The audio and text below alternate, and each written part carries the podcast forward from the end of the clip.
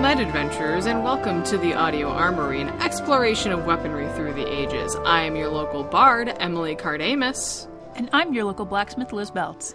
Liz, how are you doing this fine day before daylight savings time begins? I'm enjoying a normal sleep schedule while I still can, Right. and just trying not to think about it. Though I do look forward to potential sun times again. It has been years since I've seen it. I don't because it, when I drive to work, it'll be dark again, and it was just starting to get light again. So no matter what, it will be eternal darkness, and uh, I just have to learn how to live with it. Yeah. Welcome to Ohio. Well, just like the United, just like dealing with daylight. That's that's not just an Ohio thing. Well, I mean, yeah, but it's just perpetually gross here. At least for these months. for these months, I was gonna say we're gonna we're getting close to the non-gross months. Hopefully Yeah. soon. Um, they're like on the horizon. They're a promise on the wind. And every time I step outside and it's not snowing, uh, Mm-hmm. Is it a leaf on the the last couple of days, I like feel it in my heart, and I know it's coming. Or maybe Like that's just heartburn. I don't know. It could be heartburn. It could be. So, Liz, what are we talking about this week? This week, we're going to talk about Japan. Yay! Again. Yeah! I love Japan. Me too. Uh, Sorry, I just thought I, said love I love Japan, and my entire brain played out that like really old. I think it was like a Sakura Con like like promo video that became a meme. Like it just like flashed before my eyes. Gilgamesh. I like had like an out of body experience. and welcome back to this astral plane, also known as Uh. anime hell. All right, my soul is back in my body, and we can record a podcast. About Japan. Uh, Mm-hmm. And not the dark times. Well, kind of dark times, but not that sort of dark time. The reason why I've chosen to revisit is because I neglected to mention a very important weapon known as the tanto, Along with a bow, naginata, or a katana slash tachi, depending on the era, Japanese samurai carried a smaller, sort of last resort weapon called a tanto. Uh, it's a dagger looking almost identical in most cases to the larger sword companion. Basically, it is the katana's baby. So it's like you just took a shrink ray on a katana, and it's like, here you go. Kinda. It's more like a you you gave it a haircut Okay. sort oh, of okay. thing. It's it's like a buzz cut versus So it's not like quite to scale. It's sort of like it's like the shot off, sawed off shotgun equivalent. yeah, You just kind of like cut much. off the top of it, and you're like, look, the sword's smaller. exactly. Now it's a dagger. Mm-hmm. Sure it is, Jim. Sure it is. Yeah, yes, of Jim. What a very what a very Japanese name. I know. I'm great at naming everything. Anywho, the hilt still has its iconic woven fabric grip that in most cases matches the con- katana exactly. And it's made with the same pudding lathered lint loaf technique as the katana. Which, if that concerns you, just go back to episode 7 Yeah. when I talk about the process of how these swords are made. if you haven't listened to that episode, just kind of bask in that phrase and think about what it could mean, and then learn what it actually means. But right now, enjoy this bliss of having the phrase pudding lathered just like there in your life without any explanation. Just, just soak it in. Absorb it. Now, you might be asking what makes this weapon so important if it's just a clone of a katana, basically. Liz, Yeah? what makes this weapon so important? Get out of here. what makes it important is out of all the weapons samurai carried, this dagger was the last resort in battle and also became a work of art, featuring details called, called horimono, or carvings that depicted both flora and animals. More nature scenes, essentially. Many stories exist talking about the use of this dagger in very dramatic battles. Uh, for instance, there's the excerpt from the from an epic known as uh, Tales of the Heike that gives insight on its vital role. And allow me to read said excerpt because I can. I'm assuming this is a translated excerpt. Yes, because it- I don't I don't read Japanese. Well, I was gonna say I, I just wanted to I wanted to clarify that it, this was it was originally written in Japanese. So Yes, and has since been translated over centuries. Right. So, in losing off 20 arrows like lightning flashes, he slew 12 of the Taira samurai and wounded 11 more. Throwing away his bow, with his naginata he cut down five of the enemy, but with the sixth blade snapped, he drew his tachi and cut down eight men. But as he brought down the ninth with an exceedingly mighty blow on the helmet, the blade broke at the hilt. Then, seizing his dagger, which was the only weapon he had left, he plied it into one of the enemies in a deathly fury. So, Dang. yeah, over dramatic, extremely epic. Mm-hmm. But it does prove it had a very vital role in both storytelling and I'm sure realistically in battle right. because guess what? Not everything is built to last. Sometimes it's just built to get by, and it breaks when you really don't need it to.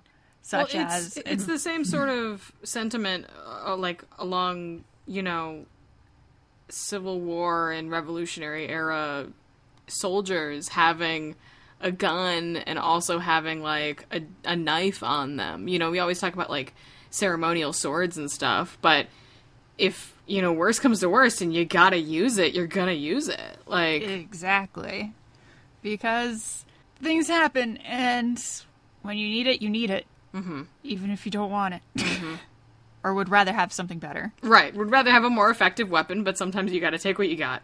Exactly. And a cool thing about this is there's actually uh, equivalent of this weapon for women of that era as well, because uh, traditionally most women in that time did not have, I guess, uh, the right to carry a lot of weaponry. Mm-hmm, mm-hmm. However, they were able to carry an equivalent of the tanto known as the kyakin. Kai- no, kayakin. Okay. My bad. Uh, and it looked a little bit more different than the tanto.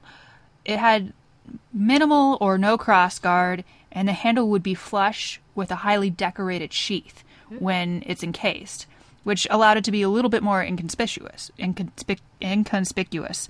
There we go. I can speak sometimes. The blade, though, was much more narrow, making it easier to hide in sleeves, Oh, okay. or you can hide it in hair picks. Huh. Yeah, it would. It had different, um, like clips that you could slide onto the sheath, and you can either clip it on the inside of your sleeve or clip it into part of your hairpiece. How long is this blade? It's not very long at all. It's like six, seven inches. Okay, okay. I was absolutely picturing a one foot blade. Just stick it in your hair. It's That's fine. why. I mean, that's why I was a little concerned. That's why I was like, wait a minute. Like sleeve, I was like, okay, yeah, sleeve makes sense. You know, even with like a long, like with a with a blade like that, that one that didn't, you know, wasn't too weird. But hair hair clip was the the deciding factor. Here, put a yardstick in your hair. You're good. yeah. Oh, let me good. get my conspicuously uh, hidden weapon. Whoops. Here, it's just like basically Mary Poppins bag sort of thing, only with your hair. Yeah, yeah. It's it's the it's a bag of holding.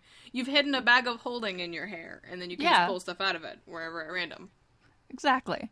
But it was really cool because these would be so heavily decorated that it would just look like a piece of, you know, jewelry or something. It literally would look nothing like a weapon at all because of how it was encased. Some people even confused it as a scroll because of its shape.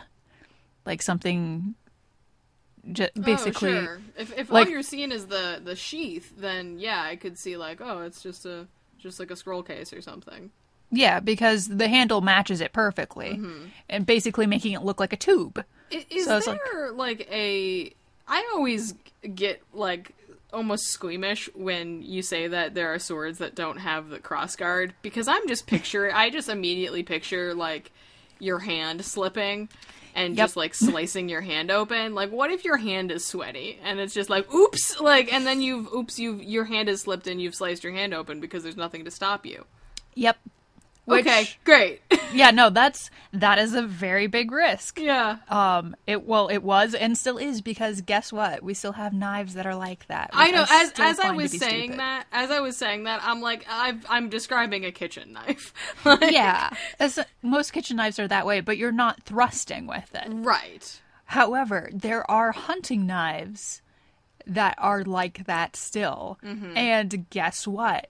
People cut their hands. Now, these knives tend to be on the cheaper end of, you know, the weaponry you Uh-huh. can get. But still happens. People still go to the emergency room. Why developers haven't, you know, decided to just be like, hey, yeah, no, we should just include this because these are mass produced weapons versus being forged. Yeah, I was gonna say like, why not at that point just go like, maybe this is a bad design. maybe no. we failed. because it's a cost thing i think True. is what it comes down to ultimately Oh, capitalism. because then you have to fit a crossguard to it and it requires i'm sure a lot more extra steps especially in a factory setting Right. It's probably not something that can be like mass machined very easily. yeah it's just like you're just you know pop it on it's like no we have to do this that and the other so Mm. in that regards it makes sense but in practicality it's like stop just stop Right. it no Anyway, back to Japan. Back to Japan. So there's a darker side for this weapon as well. This is where Um. I stop being funny. Yeah, this is where things kind of get heavy. So allow me to explain something just briefly. Honor was a very important concept for the Japanese, and being captured or losing a battle was viewed as one of the most damaging things to it. Uh, around the 12th, around the 12th century, though, a code was developed to restore that honor to the falling soul, known as seppuku. For those who are squeamish, I s- suggest either skipping would- to Yeah, I would say let's put a huge content warning on this entire section. Uh, what do you say? Skip ahead two minutes? I would say easily three, three or four minutes, depending Okay. on how long we we hook on into this. Okay, but yeah, Um, I would say like content warning for injury, mention of suicide, those Yeah. sorts of things. We can include a more precise time in the. I'll, I'll I'll put it in the I'll put it in the description uh, for the episode. So if you've you've already probably read it, so you know. Yeah. So, and if you haven't, read it. Right. For your sanity. I will I will make sure it is very clearly labeled. So Yes. So, contrary to movies and most modern tales, the act of seppuku wasn't done with the sword, but instead the tanto or the kayakin. Uh, for um, those who aren't familiar with the act, allow me to explain. Uh, it's rather graphic, so again, if you're squeamish, skip ahead. Seppuku was the code unspoken by warriors and royalty to commit suicide via self inflicted slices. The location for these wounds were different when comparing the women to the warriors. Women, when f- faced with capture or potential harm from enemy forces, would choose to go out by thrusting their kayakin into their throats, and would even do so to their children first, if need be, allowing the family to keep their honor even beyond death. And this is a very severe and drastic action, but as I mentioned, honor was basically the most important thing to the Japanese in this era. Samurai, however, managed to take this even farther and much more disturbingly. If on the battlefield, death would sometimes be swifter for them, as they would plunge their tantos directly into their stomach and bleed out before enemies could get to them. Now, the true ritual, however, which isn't depicted so much in film or, you know, any sort of modern media kind of, or modern medium, I should say, uh, the ritual was actually more involved and basically had to.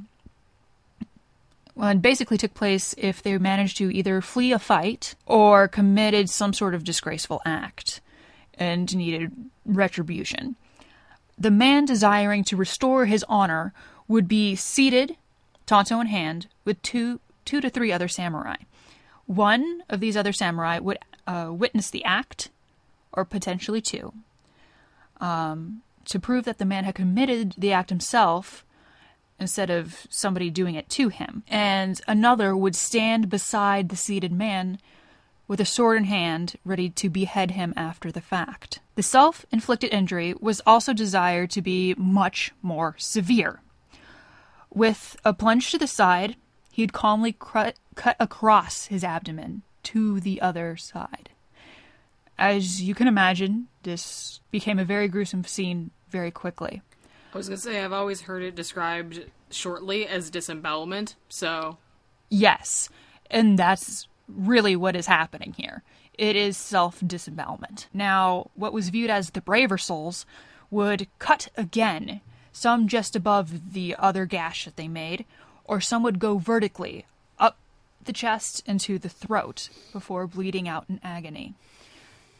Now, there are very few records, but there are records of the truly determined who would keep slicing until they would die mid slice, tanto still in hand. In the book Tales of Old Japan, written by Freeman Mitford, there is uh, a ritual of this witnessed by one of his colleagues. Essentially, I won't get into more detail than I already have. He cut himself not three times, not six times, but eight times and then stabbed himself in the throat before he finally bled out. This was because he had fled a battle and basically had left his men to die and was basically so distraught with his own actions that he chose to give himself as many injuries as the men he lost. So it's not this romanticized act that's portrayed in movies like The Last Samurai. I don't know if anybody's ever seen it. It used to be well, deeply one of my favorites, but it's been years since I've watched it. Um, it's a very serious, very, very spiritual sort of thing for the Japanese in a way, and also just a of very important period. yeah, of the time period, and a very important way to restore your honor, which again meant so much to them that they would even disembowel themselves. So I I know it's we got dark pretty fast with with this episode, but I Sometimes history is not pretty. exactly uh, and I think we've, I think we've touched on that. You know, it's it's it's one thing to kind of make jokes about what we're doing here because I think we're coming from a place where we can, but sometimes you have to remember what these things were actually used for, and it's not good. Yeah. And it's also one of those things where there's so much misinformation about it because we absorb so much through, you know, movies, comics, what have you, different different sorts of media like that that we kind of lose the actual historical part to it mm-hmm. only for entertainment's sake. And it's every once in a while it's needed as a reminder to basically let you all know why this was actually done in history Right. versus you know it's now a romanticized act as heavy as it is Yeah. i i do assure you all it will not be this heavy next week's episode yeah. Well, We next be- next one we'll we'll find something. We'll be we'll do a we'll do something that uh, I can make jokes about for the whole episode, not just half. yeah so c- for for those you get like half a funny episode half of a huh, huh, Half of a very serious episode. Um, exactly. So I don't know if you happen to have a tip of the week you wanted to offer, or if you would rather I offer a tip. Uh, I feel like I, feel like anything I have would be a, a rapid whiplash in tone. Uh, so I'll, I'll leave it to you. All right. Well, we'll save yours for next episode Sure. because I am sure it's only going to explode more as you know time goes on. Yeah, well, Sorry. I invite chaos into my life, and it just I welcome it with open arms at this point. Good mantra to have. Mm-hmm. Just welcome it with open arms. So, my tip of the week would be essentially trying not to be too harsh on yourself. Though it's good to be critical sometimes in order to grow, overdoing it can really beat you down, as I'm sure you all know. But we here at Audio Armory want you to remember something. You have your own challenges and experiences that shape you into the very being that you are, and something that no one else can truly be. Though we all may be similar in different ways, we learn differently from each other, and we learn at different paces. So, I myself find myself to be a much slower learner than Emily. Emily, like, to me, is just like photographic memory sort of thing. Though you don't have it, it's to me, it's like. I was that. gonna say, And I, I- sit there like, how? I have an encyclopedic memory of useless garbage. Uh, I can't tell you how to do taxes, but would you like a uh, beat by beat episode or a beat by beat recap of a p- podcast episode I just listened to? Fantastic. Let's go. Here we go. But meanwhile, it's just like I have to hear something or do something at least a dozen times for it to actually sink in for me.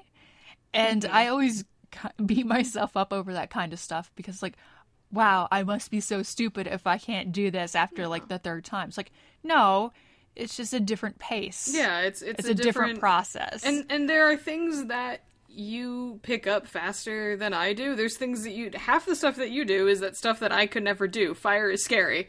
Um, loud noises terrify me. So it's like everyone has their own wheelhouse, and it's okay if your wheelhouse is not someone else's. In fact, it it should be. It shouldn't be because you should be your own person. You shouldn't try to copy what someone else is doing the whole time. You know, you are going to have strengths and weaknesses, and other people are going to have strengths and weaknesses, and together, your strengths and weaknesses can like combine into a cool collaboration. yeah, like if you combine all your strengths together, you become a superhuman Voltron thing. Mm-hmm. But like, don't actually try to fuse yourself together because that wouldn't be good. Or either. you become two goobers doing a podcast, and Liz actually does research and stuff, and I just make dumb jokes. Except for when I get too serious. Except for when we get really heavy and we gotta like bring the tone down. In which case, I'm not gonna break into that because it's not appropriate. Yeah. So basically, at the core, I just want y'all to don't beat yourselves up.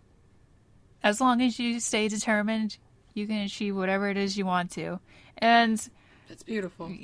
you've well, there's another thing. Is you got you guys have supported us this whole time we've done our dumb podcast, and we want to be able to let you know that we support you too, whatever you do choose to do, unless you choose to throw rocks at birds. Or Don't- anything illegal, or murder, or anything like really morally repugnant. Like Emily, murder is illegal. it's 2018. I gotta put that asterisk on everything. Because I don't want someone to be like, "Oh wow, you support me in everything. Cool. I'm gonna go like, I don't know, do something heinous." No, I don't support you in that. I'm gonna go throw this chicken at a toddler. Yeah, I'm gonna go playground. like just be a horrible, gross person. No, I don't support you in that. yeah, no, we just Harmless, harmless fun. I will support you in. Just- exactly. Harmless absurdity. I will support you in. like I don't know, leaving a chicken in your friend's room or something. It's As long as the chicken doesn't get hurt, leaving uh leaving for no reason 500 stuffed chickens in your friend's room. so they just wake up and there's 500 stuffed chickens in their room. and Why they're sitting did there you like, do "Excuse that? me." How did you get 500 stuffed chickens? Make sure you buy them in bulk. That'll get expensive. Oh yeah. Um, or or try do Sam's the, Club. the really good old old school uh, college prank, which was take a bunch of empty cans and stack them in front of someone's door while they're sleeping, so that when Yep. they open their door, there's a wall of empty cans in front of them. Why? So- because Surprisingly, we never did any of that kind of stuff to each other, and I'm amazed at that. Yeah, that's really yeah, like that's definitely something my brother did, but it was it's never anything we did. Um, yeah. No, the prank We just taped weird thing, crap to each other's door, like Yeah, that's- and that was pretty benign. what we did. So yeah, we just taped really weird, sometimes disturbing things if it was Alicia and I. but that's a tale for another Mm-hmm. Time. Well, take care of yourselves out there. Yeah, you are And loved. Thank you for listening. And thank you for being you. And thank you, Samantha Hogan, for use of our intro and outro music. You can find her work at samanthahogan.com and on Twitter at shogan underscore composer. You can find us on Twitter at Audio Armory Cast. Um, you can find us personally on Twitter. I am at Corrupted Gem. Liz is at Liz Belts. That's Liz with two Z's. Uh, you can email us at audioarmorycast at gmail.com with questions, concerns, comments, other things, whatever you want and you can rate and review us on Apple Podcasts, which apparently does something. Uh, Liz, do you got anything else? Also, send us your dankest memes. Send us your dankest memes. They have to be, you know, weapon related, but like send us your dankest memes. And they better be dank, and if they're not, I'm gonna block you. I'm kidding, I won't do that. But like I'll be I'll Whoa, calm down. I'll send I'll send you I'll just send you a frowny face. Um, will I do it from my Twitter or from the podcast Twitter? I don't know. I'll see how I feel. Um, if you've personally offended me, I'll send it from my Twitter. That will be all for us this week. And until next time, I have been and always will be your illustrious bard, Emily Cardamus. And I will forever and always be your local blacksmith, Liz Belts. And don't throw rocks at birds. Don't throw rocks at birds. We don't condone that. No. Hey, no. you! Put that rock down! Hey? No. Bad. Should